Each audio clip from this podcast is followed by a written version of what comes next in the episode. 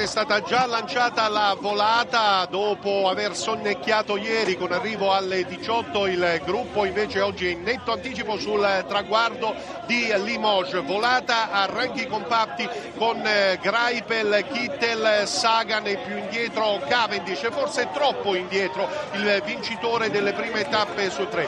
Greipel e Kittel prova a uscire anche Sagan. C'è Christoph che oggi compie 29 anni.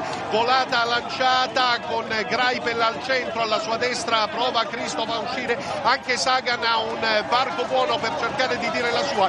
Kittel al centro della strada, Kittel probabilmente Kittel va a vincere, sarà necessario il photo finish perché Cocard ha rimontato fino a arrivare quasi proprio appaiato a Kittel e i due si sono anche toccati. Il titolo potrebbe essere photo finish Mon Amour, visto che ci troviamo in Francia, perché per il secondo giorno consecutivo è stato proprio il verdetto dei giudici ad assegnare questa volta a Kittel il successo di tappa con Cocard in rimonta, rallentato da Sagan che si è in pratica piantato, ha tentato di uscire alla sinistra della maglia gialla, ha recuperato, se eh, il traguardo fosse stato anche qualche centimetro più avanti avrebbe superato Kittel, ma Kittel a giudizio dei eh, commissari di eh, giuria è passato per primo dopo l'esame del fotofinish è stato un esame anche abbastanza controverso. I due si sono anche toccati, ma Kittel, essendo davanti, in pratica